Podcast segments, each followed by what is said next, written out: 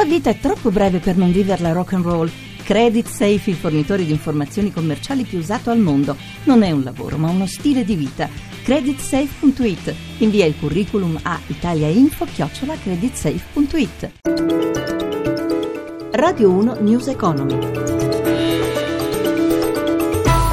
Buongiorno da Stefano Marcucci. In apertura i dati Istat sul commercio estero esportazioni, il leggero calo a settembre meno 1,6% rispetto al mese di agosto, che però aveva visto un forte rialzo. Rimane invece positivo il confronto con il 2015, più 3,1%. Bene soprattutto le vendite di auto, più 13%.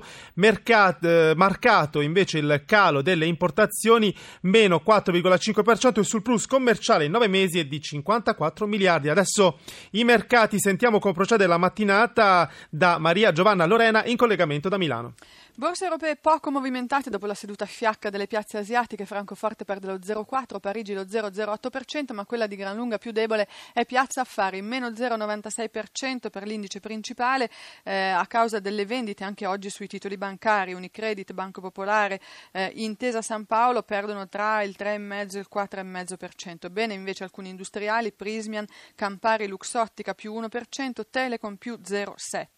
Eh, bene, benino, anche, tel, anche anche Fiat Chrysler, dopo i dati sulle immatricolazioni, sale dello 0,3%.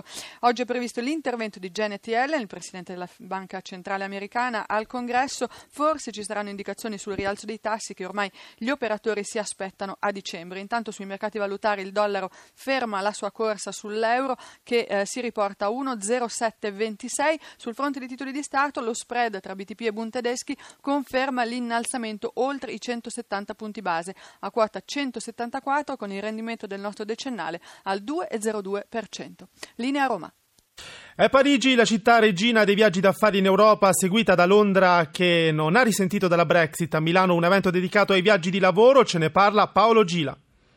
Turismo di esperienza e di emozioni con visite ai borghi antichi e storici, ma anche tappe enogastronomiche nelle località del gusto. È sulle eccellenze del patrimonio artistico e culturale in senso allargato, oltre che sulla tradizione che l'Italia dovrà puntare per irrobustire le sue capacità turistiche. E questo in sintesi il messaggio lanciato da Biz Travel, la fiera del turismo d'affari che si è svolta a Milano. Confermato il trend di ripresa del settore con l'aumento delle presenze straniere grazie all'effetto Expo e allo spostamento dell'interesse dei viaggiatori dalle sponde nordafricane a quelle europee del Mediterraneo. Luca Patanè, presidente di Confturismo. L'attrattività non gli è mai mancata, i problemi magari erano altri, infrastrutture, prezzi. Diciamo certe cose si stanno risolvendo e soprattutto sta migliorando una qualità nell'offerta che è quello che vogliono alcuni turisti extraeuropei che stanno cercando sempre di più. Fabio Lazzerini, consigliere d'amministrazione di Enit sta crescendo molto la spesa dei turisti stranieri in Italia. In questo momento i dati aggiornati fino a giugno parlavano di un più 4,7% di aumento di spesa dei turisti stranieri in Italia ed è questo l'indicatore principale, un indicatore tra l'altro molto migliore di quanto sta crescendo Francia e Spagna, per esempio, che sono i nostri concorrenti più vicini. Secondo una ricerca curata dallo studio Ambrosetti, per il futuro le strategie del settore dovranno puntare a un miglioramento delle infrastrutture come porti, strade, aeroporti e alberghi e dei servizi di accoglienza e accompagnamento, in vista di un flusso maggiore di turisti provenienti dall'area asiatica, soprattutto dalla Cina.